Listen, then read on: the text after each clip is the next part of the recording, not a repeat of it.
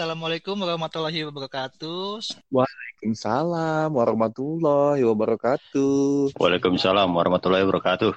Salam sejahtera buat kita semua. Om Swastiastu, Namo Buddhaya, salam kebajikan. Sekarang kita udah masuk episode 3. Ya Allah.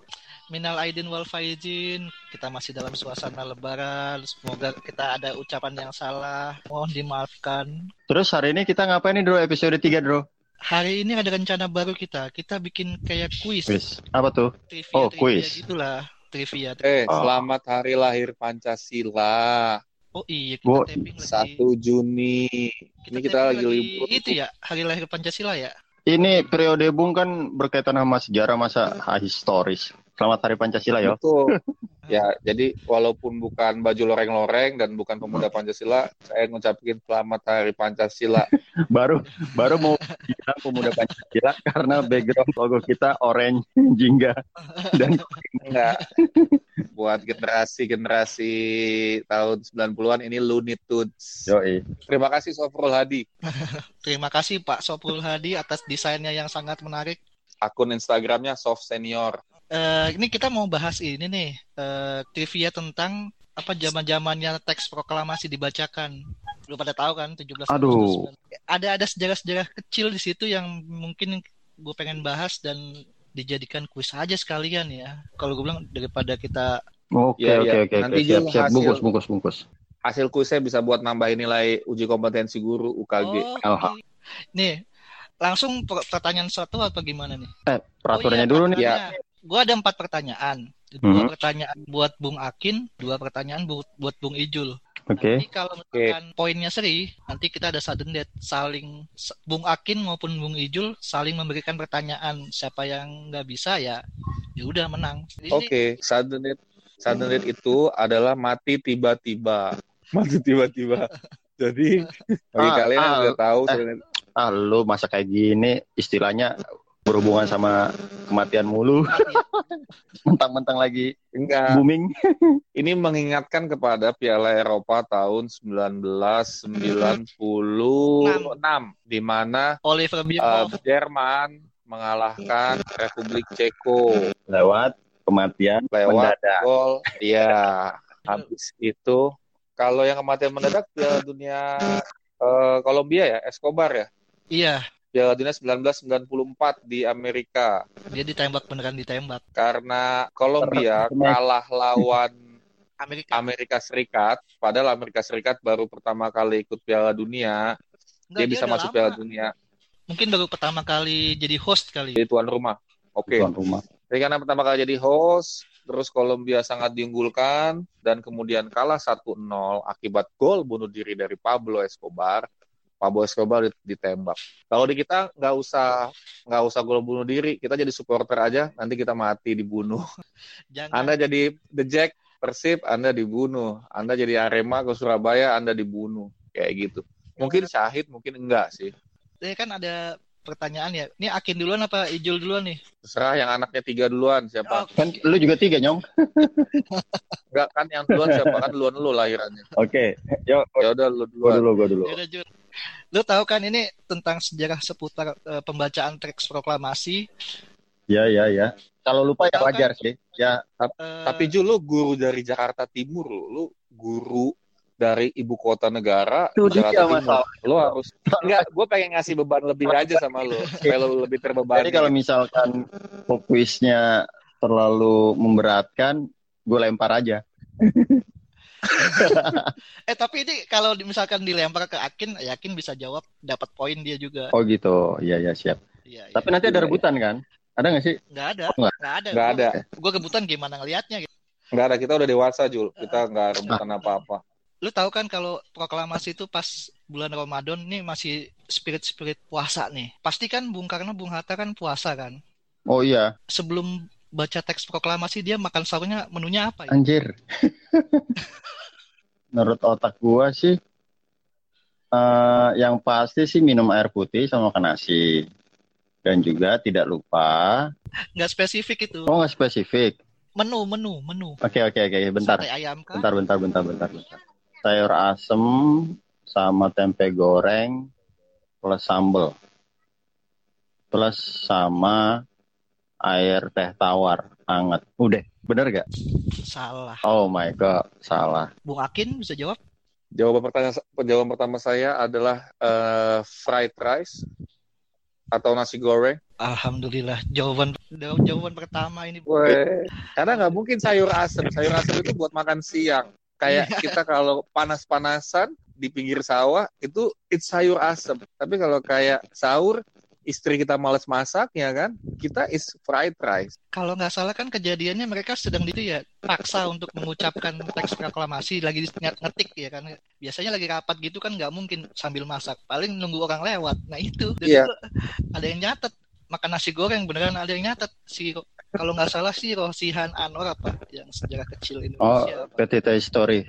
kalau nggak salah ya kalau kalau salah dikoreksi aja tapi memang katanya itu sih mereka goreng- makan nasi goreng itu di museum perumusan teks ah, maksud gua di rumah Laksamana Maeda ya kalau nggak salah ya. betul betul Jadi dibikinin nasi goreng, habis Iya, itu iya. mereka pulang dulu tidur iya kayak gitu. Sebenarnya jawaban kedua gua adalah sosis so nice. iya iya. Nggak pas gue kan SMS adalah singkatan dari Soekarno makan so nice. Kan SMS Sano makan so nice kayak gitu maksud Nah, gua. kalau misalkan Bro, lu tanya minumannya, itu ada lagi satu lagi. Masuk. Uci Oco bisa masuk di situ. Ya betul karena iklannya sangat intensif. enggak kalau Iya, gua iya. yakin sekali itu Pocari Sweat Oh, kenapa? Jepang Laksamana Maeda dari Jepang ya pasti Pocari Sweat lah Oh. Iya diproduksi oleh PT Otsuka ya. Benar benar benar. oh ya udah Pocari Sweat lah Jangan-jangan ini berhubungan sama Naruto juga mungkin konspirasi itu ya. Iya sama jaring juga.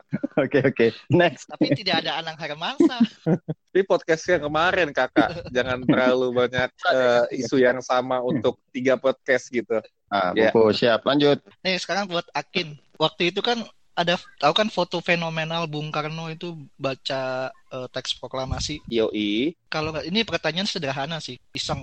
Itu siapa yang menyelamatkan foto pembacaan teks proklamasi? Karena saat itu kalau nggak salah udah digerebek Jepang dan semua hal itu diangkut kalau nggak salah. Tapi ada yang Oh. menyelamatkan foto pembacaan teks proklamasi.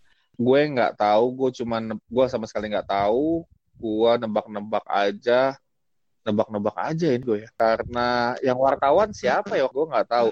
Tapi mungkin anak-anak muda kayak Sayuti Melik. Eh, salah Ah, Lu, Jul? Gue nebak ya. eh, kayaknya Iya. berhubungan sama foto siapa ya? Eh, Yusuf Rono Dipuro ya, bukan? Oh, salah salah juga. Eh, Sahrir? bukan. Bukan. itu kakak BM beradik dia, BM kakak dia, beradik, bukan.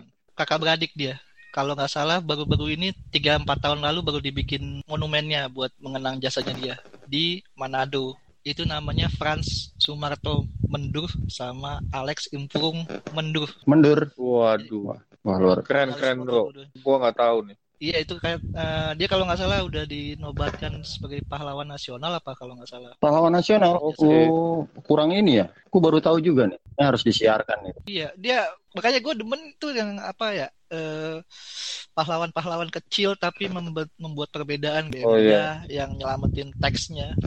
Itu teksnya asli teks aslinya tuh sebenarnya nggak ada. Ternyata sama setelah kemerdekaan itu 12 tahun atau 13 tahun tuh disimpan sama BM dia aja mulu. Yang apa? Yang teks Apa teksnya ya, teks Nah kalau fotonya itu dia disimpan kalau nggak salah di digali ada tan deket tong sampah dimasuk dimasukin tong sampah supaya Jepang nggak ada yang tahu besoknya sama tuh kakak beradik diambil lagi fotonya kalau nggak nggak salah kameranya ya zaman dulu kan masih foto itu ya roll foto ya Betul betul. Pita ya. Apa?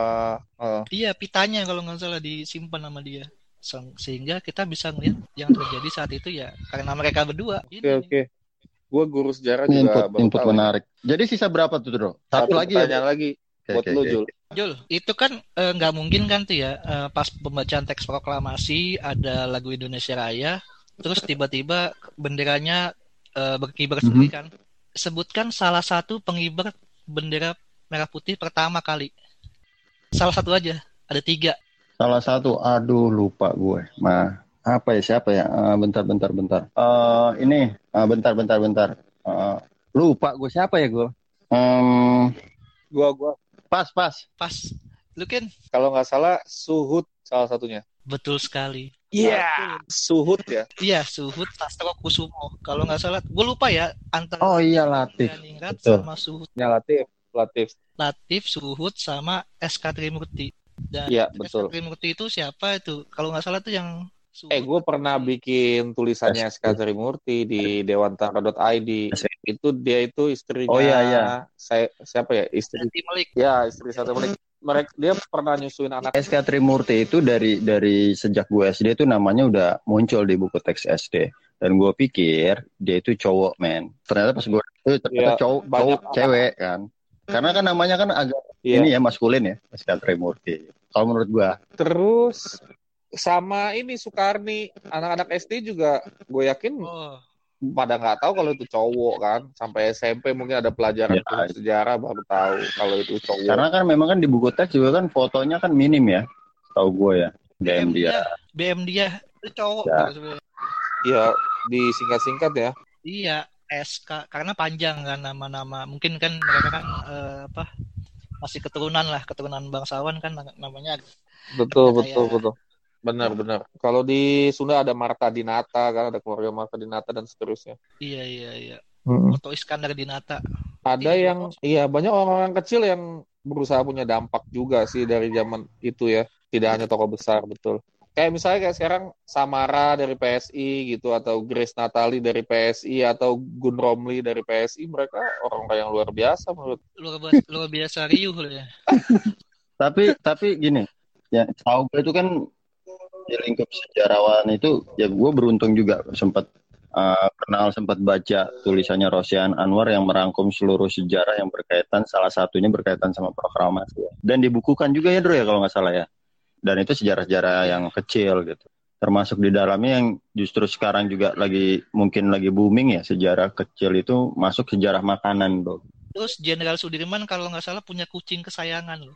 Gue bingung sampai punya sedetil itu. karena karena narasinya kan yang dibangun kan hal-hal yang sifatnya heroik aja ya justru justru yang Iya. sekarang lagi mau di di di apa namanya digemakan justru mereka sama seperti kita manusia biasa ada hal-hal yang memang mungkin mereka juga di antara pahlawan-pahlawan yang disebutkan juga punya hal-hal yang sifatnya konyol di kesehariannya. Gue yang bikin penasaran sampai gue saat ini tuh yang penuh kontroversial tuh satu Amir Said. Oh iya yes. Tapi dia dibilang dicap gagal karena dia pertama pemberontakan PKI Madiun sama apa ya perjanjian Renville katanya sih ada friksi antara Hatta dan Amir Sarifuddin. Ya nggak tahu ya.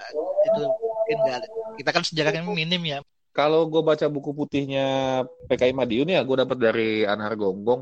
Eh, ya lo nggak bakal baca buku itu di Gramedia atau toko Agung sih.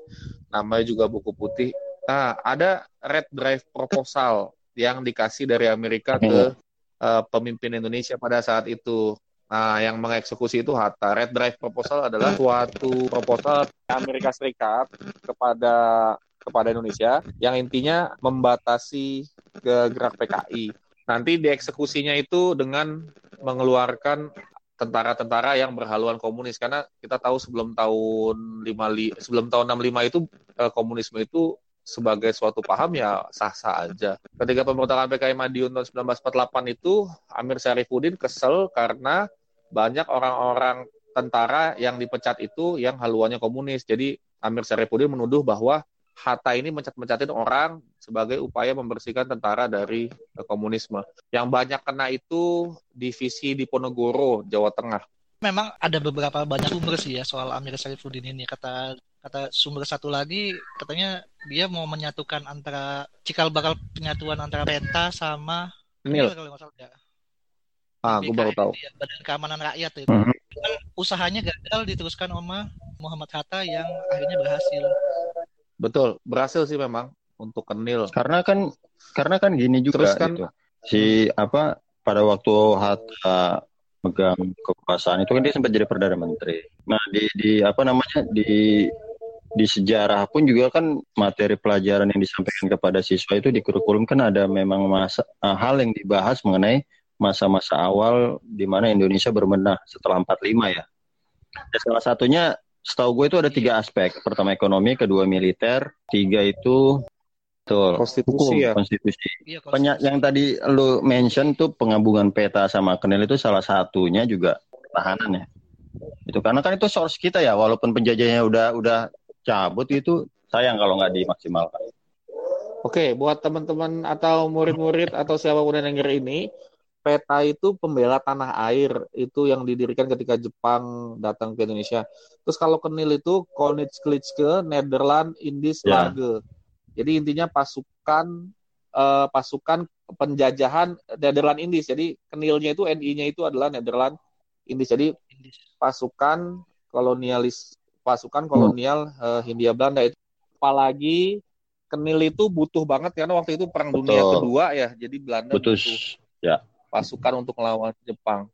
Nah, ada satu lagi faksi yang juga apa ya? Ada juga sebenarnya ada akademi militer juga waktu itu. Ada akademi militer, mereka lagi sekolah, terus kemudian ada agresi militer Belanda. Jadi mereka ini juga Yang yang Eh, yang agresi militer kedua ya. betul, Eh, betul. Jadi Uh-uh. ketika ada agresi militer, akademi-akademi ini eh, kemudian siswanya ya Betul. harus turun langsung. Harusnya mereka bakal, bakal jadi perwira-perwira ya. Cuma karena terjun langsung ada perang ya udah akademinya ini bubar. Nah nanti ketemu lagi sama Kenil pas agresi. Jadi nanti eh, anak-anak siapa pun mahasiswa kalau lihat periode ketentaraannya memang ada Kenil sebelum kemerdekaan nanti Kenil dibentuk lagi ketika masa revolusi Indonesia. Kalau Amir Syarifuddin Bro, gua pasti gua sebut-sebut di kelas gua karena ada ada dua hal yang unik dari Amir Syarifuddin ini dari segi sosoknya. Pertama dia Kristen. Iya. Dia ya Amir Syarifuddin nam, Kristen. Gua gua lupa kalau nggak salah dia Katolik ya. Iya Katolik. Dia Katolik yang sangat taat ya. Terus di Renville itu di USS Renville di kapal Amerika yang tempat ada perjanjian Renville itu sebenarnya kan perundingannya banyak ngerugiin Republik Indonesia. Indonesia. Cuman ada cerita sejarah kan dia dat dia didatangi oleh perwira militer dari Amerika Serikat sesaat sebelum besokannya mau ngambil keputusan. Akhirnya ada semacam perjanjian hati ke hati ya, perjanjian mulut ke mulut. Kayak aja deh sama perjanjian ini sama Katolik sesama iman Katolik. Waktu itu ada ada fakta sejarah yang seperti itu. Akhirnya Amir Syarifuddin bilang nerima. Oke itu satu, dia seorang Katolik. Kedua adalah saat sebelum Amir Syarifuddin itu dihukum mati oleh tentara. Kan Amir Syarifuddin langsung dieksekusi mati tuh oleh tentara Indonesia. Bayangin mantan Perdana Menteri dieksekusi mati tanpa ada pengadilan. Sesaat sebelum dia tewas, dia nyanyi dua lagu buat anak-anak murid gue tebak-tebakan lucu nih. Gitu. Yang pertama dia nyanyikan adalah eh, Indonesia Raya. Nah, yang kedua nyanyi apa? Anak-anak gue udah pada serius ya. Gue jawab aja nyanyi yang kedua. Selanjutnya kalian nyanyinya Alan Walker gitu ya. Padahal kan enggak ya. Nah akhirnya yang kedua itu akhirnya gue kasih tahu terakhirnya yang dinyanyikan adalah Internationale. Jadi lagu kebangsaannya komunis Milan. inter Ya, Bro cepat banget bro Kan ya. nyeletuknya fans ya. betul ya karena Inter Milan sekarang sudah internasionale namanya. Iya, kan emang dia emang kelas pekerja dibanding AC Milan yang memang Oh gitu ya. eh, aristokrat ya. Makanya internasionalnya kan emang dari ya kelas-kelas pekerja Oh ya, ada dari mana aja. ada hub- Swedia. kan ada hubungannya juga. kalau ya? di liga enggak? Karena Hendro Nggak ada itu mengkorelasikannya Kim. sama-sama internasional tapi yang satu Betul. internasionale betul. Rusia, yang satu internasionale Inter Milan. Betul. Internasionalnya apa Pak? Intermisti gitu ya. Ya itu internasionalnya itu. Jadi sesaat sebelum dia meninggal pun Amir Syarifuddin percaya Indonesia, cinta banget Indonesia, dan dia percaya banget bahwa ide yang paling bagus buat Indonesia adalah sosialisme. Ini input yang menarik nih. Soalnya memang tapi perbanyak versi aja ya. Tergantung lo mazhabnya perlu ada pelurusan sejarah atau lo mazhabnya oh tidak perlu ada pelurusan sejarah, tulis aja yang banyak, siapa aja boleh nulis. Nanti tinggal masing-masing orang tarik benang merahnya. Nah, lo mau mazhab yang pertama itu sejarawannya Aswi Warman Adam kalau di Indonesia. Kalau mazhab yang kedua itu Anhar Gonggong. Gue lebih kedua kayaknya. Kalau gua pribadi juga yang kan nggak kedua. ada istilahnya bengkok-bengkok sejarah itu pembengkokan pelurusan. Ini, Oh, ini masih ada pertanyaan terakhir nih. Yang gue tahu pasti Ijul nggak bakal menang. Tahu kan gue udah menang bro. Minimal kalau lu nggak bisa jawab Ijul nggak pecah telur lah. Oh yaudah, ya udah. Berarti Ijul dulu apa gue dulu? Lu Kin kan saat pengibaran bendera itu kan ibu negara Fatmawati kan yang ngejahit ya. Saya nggak nanya, nggak bakal nanya itu kainnya dari mana. Pasti pada tahu semua dari tukang soto. Ya. Katanya gitu. Iya. Yang gua tak yang gua pengen tahu itu kan lagi hamil. Itu hamil anaknya Soekarno namanya siapa? Waduh. Nih rebutan apa gimana, Nyok? Enggak, lu lu yang jawabin. Oke. Kita tahu anaknya Soekarno itu ada Guru, Guntur, Mega, Rahma, Sukma. Sepertinya ini lagi, aduh gua tebak-tebakan ini. Gua lebih ke arah, kayaknya Mega udah lahir deh. Jadi mungkin ini anaknya lagi lagi hamil Rahma kali. Betul nggak? Guntur, Guntur, Salah. Guntur. Ya, Lu, Tur, Jul. tur, Guntur. Jal, jal Jul. Ah? ah, salah juga. ya. Oh, gue tahu. Hamil anak pertama. hamil anak anak pertama. Mega dong. Oh, anak Guru. pertama. Guru. Guru Bukan, guru. Eh, Guru. iya guru ya. Iya, Guru Soekarno Putra. Anak-anak dari yang istri lain juga masih ada. Yang gua itu sih yang gua pengen tahu banget sih itu yang dari Oh iya. orang Jepang. Siapa? Betul. Istri kelima ya? Si Ratnasari. Eh, dia juga Ratna Sari ada Dewi. dia anaknya cewek kan dari dia tuh Ratna anaknya cewek setahu. Betul, cewek bener. Satu, cuma satu. Kalau nggak salah ada kontroversinya deh dia. Tapi itu udah udah dimuat di majalah Dia tuh Eh, dia Indonesia. Yang parah itu, Soekarno itu katanya pernah ngesek sama pelacur dari Rusia. Dan itu ada filmnya. Dan emak gua sampai sekarang Nah, percaya itu, kalau. Soekarno itu nggak bener. Selain dia terlibat PKI, selain dia terlibat PKI, Soekarno itu pemain perempuan. Sampai ada filmnya. Nah, itu historia.id. Terima kasih historia.id. ya. Kawan-kawan Itu propaganda. Pondok Riana. Enggak, akhirnya itu dia wawancara bahwa itu Iya. adalah film Jadi bikinannya pada waktu itu kan CIA. emang masa perang dingin dan CIA itu Soekarno CIA kelemahannya itu berusaha untuk menjungkir balikan uh, Soekarno ya salah satunya lewat itu. Katanya bahkan sampai uh, nyari seorang tokoh yang benar-benar mirip sama Soekarno. Emang beneran mirip dan lu percaya Yes. emak gua Jul bukan orang lain emak gua percaya oh my god dia selalu ngomongin itu dari gua kecil sampai sekarang emak kita semua sama bawa bokap-bokap kita semua kadang-kadang ya begitu dah. parah Eh, loh kayak itu ya? kebenaran jadi emak gua tuh yakin bahwa Soekarno pernah ngewe Eh, jangan ngewe, wik Rusia eh gua nggak ngomong ngewe gua ngomong ngewe Oh itu iya. lebih Tapi halus Eh, yang yang ilmiah, Apa tuh? yang ilmiah Asem. dong. Koitus. Pakai interruptus gak? Ko- Koitus. koitus Eh, jadi berarti enggak enggak yang berarti poinnya gini loh. I- Eh CIA sampai bikin propaganda. Kalau memang dan gue yakin itu propaganda eh, untuk menjatuhkan seseorang sampai dibikin film week-weeknya. Berarti ada sekian banyak Oh. lagi skenario yang mungkin saja itu propaganda juga dong. Bahkan sampai sekarang. Ini ujung-ujungnya pasti terkonspirasi. Maksud gue begini loh. Skala 1 sampai 5 dari seluruh teori konspirasi yang beredar, menurut lu Kin, kebenarannya ada di level mana? Untuk hal-hal yang berkaitan sama konspirasi yang didalami oleh Amer- Amerika.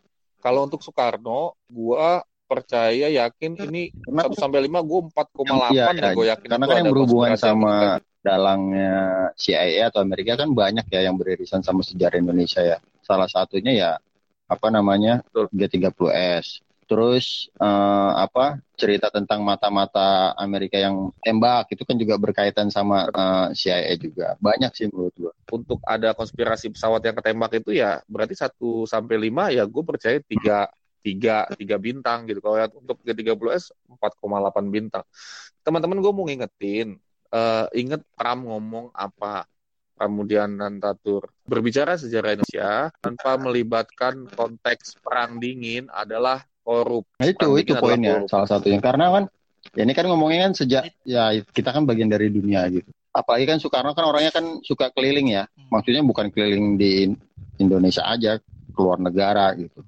Ya udah otomatis kan ada tujuannya di situ. Apalagi ditambah dengan konteks pada waktu itu. Benar sih. Ber- Berarti memang ada ada konteksnya antara perang dingin dengan situasi politik dalam negeri Indonesia. Kan gini, Bro. Gue gue lupa, gue ya. pernah baca satu artikel dari bahwa sebenarnya kan perang dingin juga kan nggak pernah pernah nggak benar-benar berakhir gitu. Pasca tembok Berlin itu hancur itu kan ternyata masih Iya, ada oh, apa namanya eh, perang dingin bahkan eh, bermetafor bermetamorfosis ya dipelihara. Udah tahu kan kasusnya presiden sekarang apa namanya? Putin Putin yang hijack apa sih namanya gitu kalau nggak salah pemilu Amerika kan bukan ngebajak sih intervensi lah, bukan membantu intervensi di pemilu Amerika yang mutusin anaknya kan untuk menangin Trump. Ya kalau gue bilang sih ya situasi perang dingin antara dua kubu. Dulu kubunya kan Rusia dengan Amerika ya. Sekarang Rusianya udah mepet Amerika. Sekarang dua kubu itu dengan Cina. Ya selalu ada dua kubu sih emang sih. Betul sih kalau ngomongin pasca komunisme runtuh terus perang dinginnya seperti apa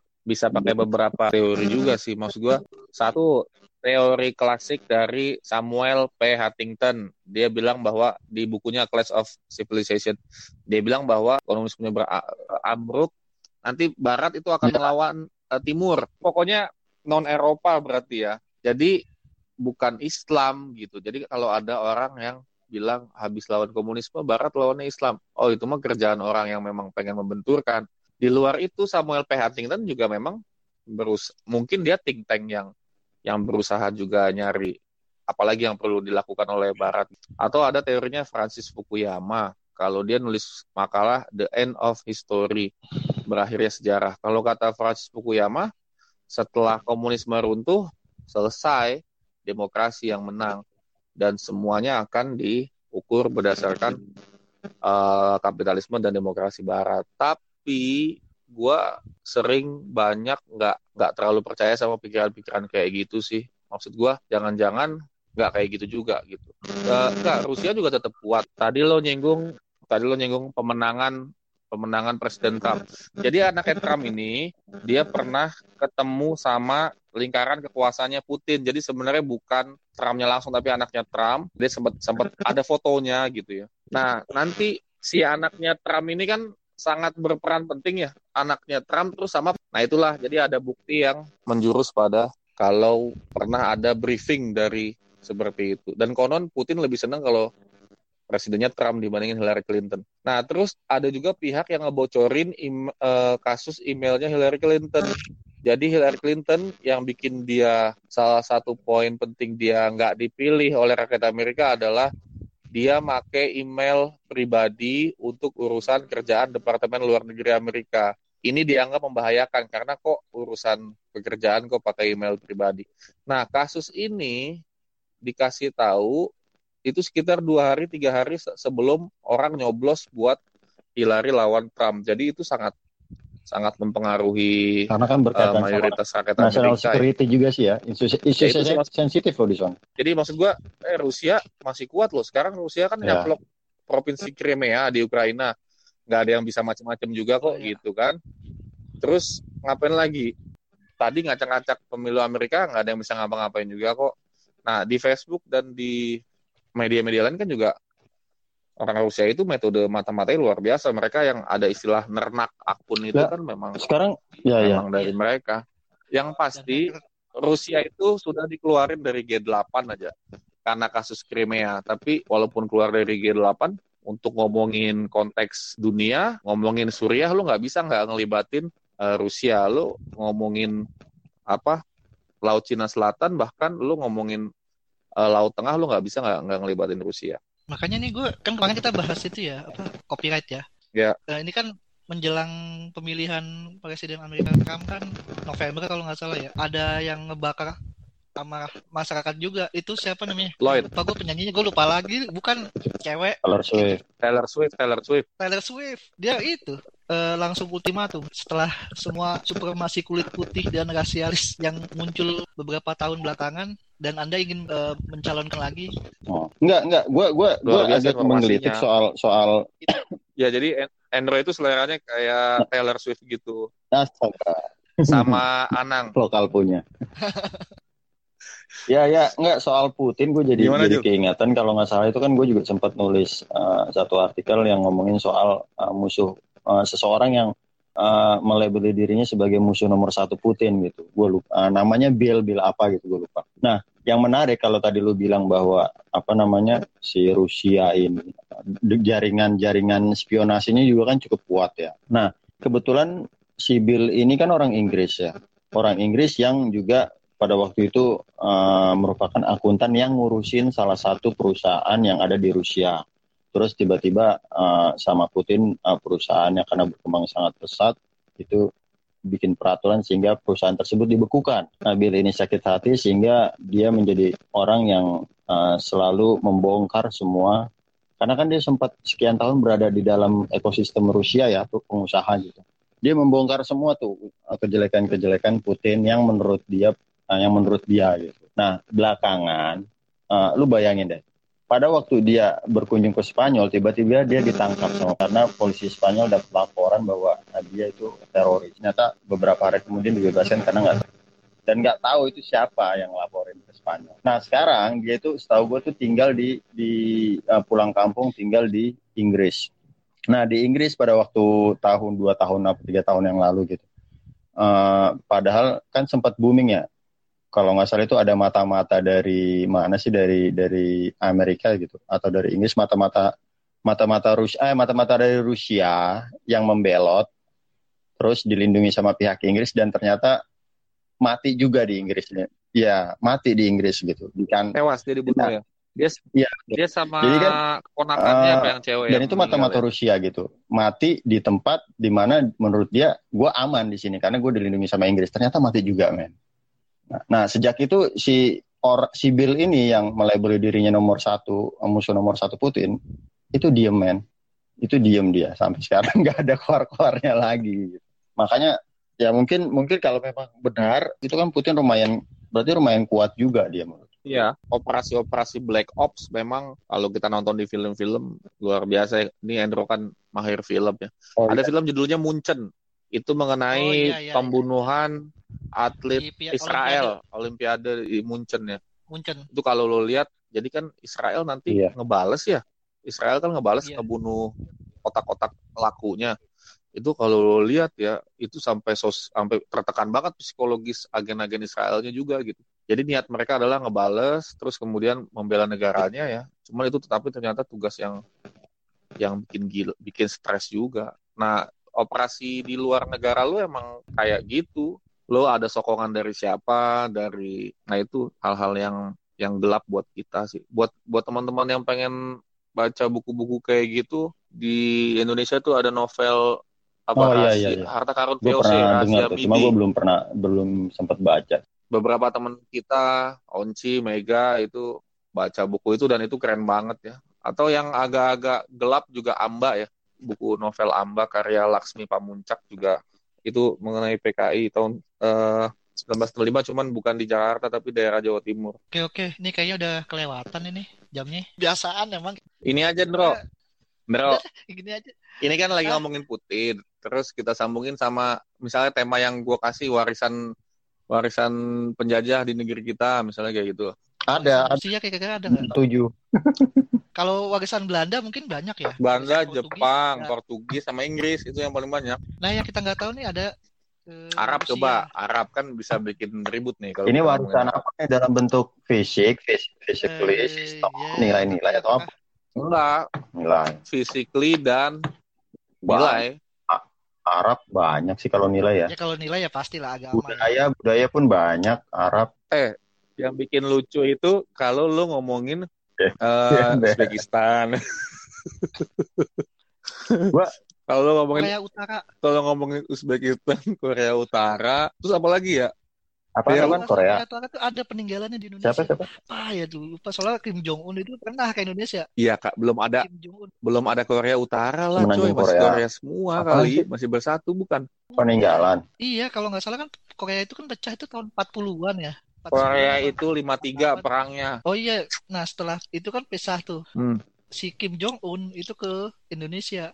Kim Jong Un apa Kim Jong Il? Masih kecil dong. Eh Kim Jong Kim Jong Il. Kim Il Sung lebih dulu lagi. Ada lagi Kim Il Sung. Kan ya Kim Il Sung ya.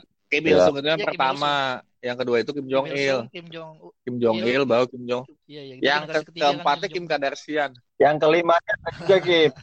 Kimi Himi. Kim Kurniawan.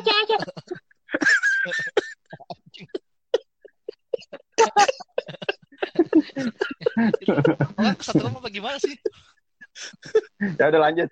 Jangan sampai sampai ada yang keenam bahaya.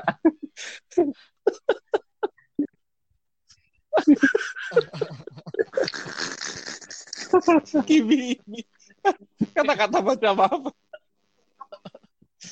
Oh ini tahu peninggalan Rusia Bagus, ada. Kita kan sempat apa? jadi militer nomor tiga di dunia pada waktu Soekarno. Alat perang itu Bang. Rusia semua, Uni Soviet.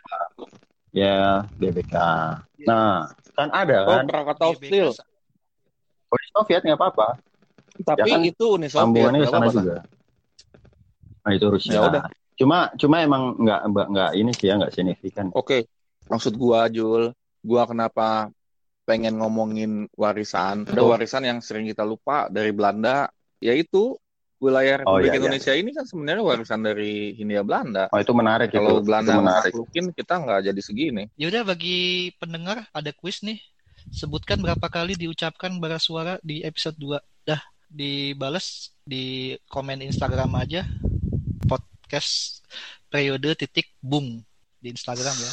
Ada itu nanti kita DM adalah eh, kecil-kecil hadiah Pulsa, kan buat beli-beli makan nyelip-nyelip di gigi lah. hmm. kebeli gorengan ya. Ya, ya kan buat nyelip-nyelip di gigi kan. Nyelip-nyelip ke gigi mah itu aja, eh, batok pohon kelapa, bro.